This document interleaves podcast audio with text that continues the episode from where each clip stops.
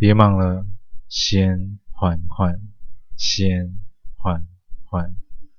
嗨，我是 Alex，今天为大家带来的是《上菜喽宅急便》第十一集。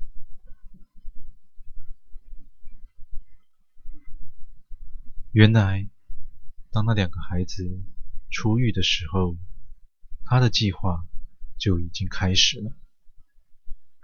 他跟我做的每一次交易，目的都是为了让我为了三年前的案子付出代价。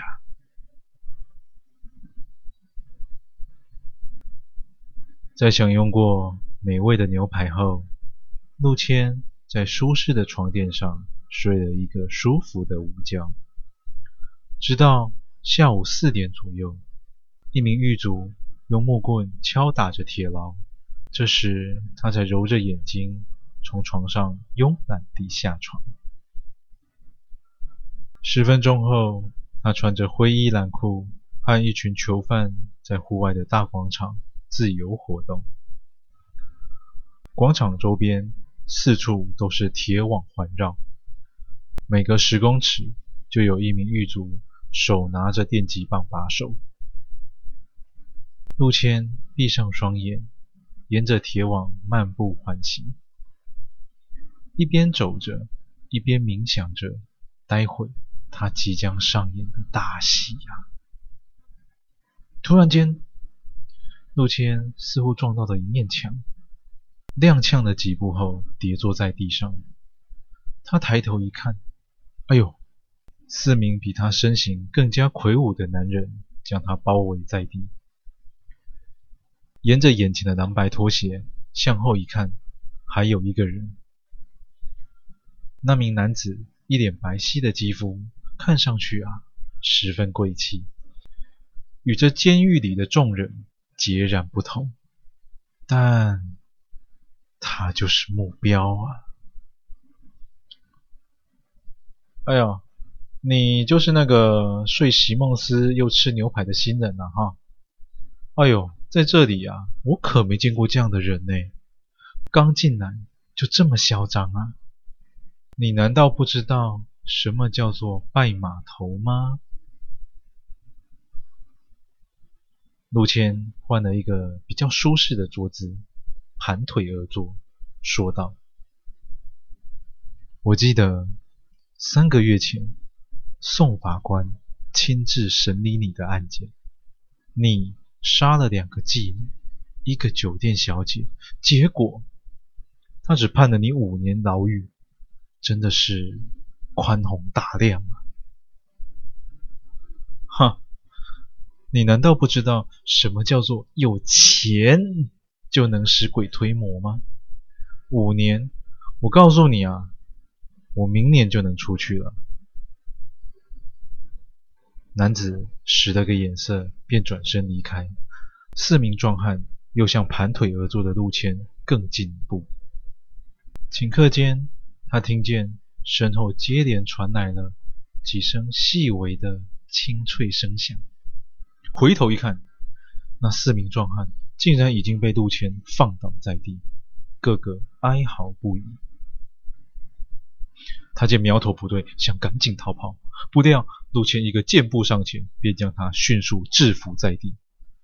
左手掌抵住他的下颚，露出了致命要害咽喉处。陆谦顺势抽出藏在腰间的牛排骨，右手猛力一刺，霎时间艰苦封喉，血溅四方。他连一个不字都还来不及说得出口。这一切啊，都发生的太过突然了，连一旁的狱卒都来不及反应过来，陆谦就已经撂倒了四名壮汉，外加让一个视人命为草芥的纨绔子弟当场毙命。下一秒，警报声大响，所有狱卒拿起木棍冲向陆谦，便是一阵乱棍猛打，可陆谦却没有还手，只是紧紧地护住了自己的头。尽量将受伤的程度降到最低。在监狱里杀人，就得关禁闭，禁止接见，但是他该吩咐的都已经嘱咐完毕，接下来的就是等待那位与他进行最后一次交易的人啦。午夜时分，这座城市尚未褪去光彩，反倒是用另外一种模样陪伴着还未入睡的人们。在一间酒吧里，一位穿着白衬衫的男子已经不胜酒力，趴在吧台上，嘴里时不时传来一些听不懂的呓语。从他身旁经过的女人，无一不被他俊俏的脸庞所吸引，但是却没有一个人想将他领走，因为他们都知道今天的新闻已经传开了。他身边的人一个接着一个死去，但他却无能为力，仿佛是被下了诅咒啊！即使长得再好看，也不足以送上性命。当酒吧里的人潮逐渐散去，酒保都已经将铁门拉下一半的时候，一只手掌突然托住了铁门，缓缓说道：“他还在等我，让我进去吧。”酒保似乎对这声音不陌生，想必应该是常来的熟客。那名男子身材精实，穿着一件白上衣和牛仔裤，在赵飞玉的身旁坐了下来。他附耳轻声地说道：“赵简，我知道他是谁。”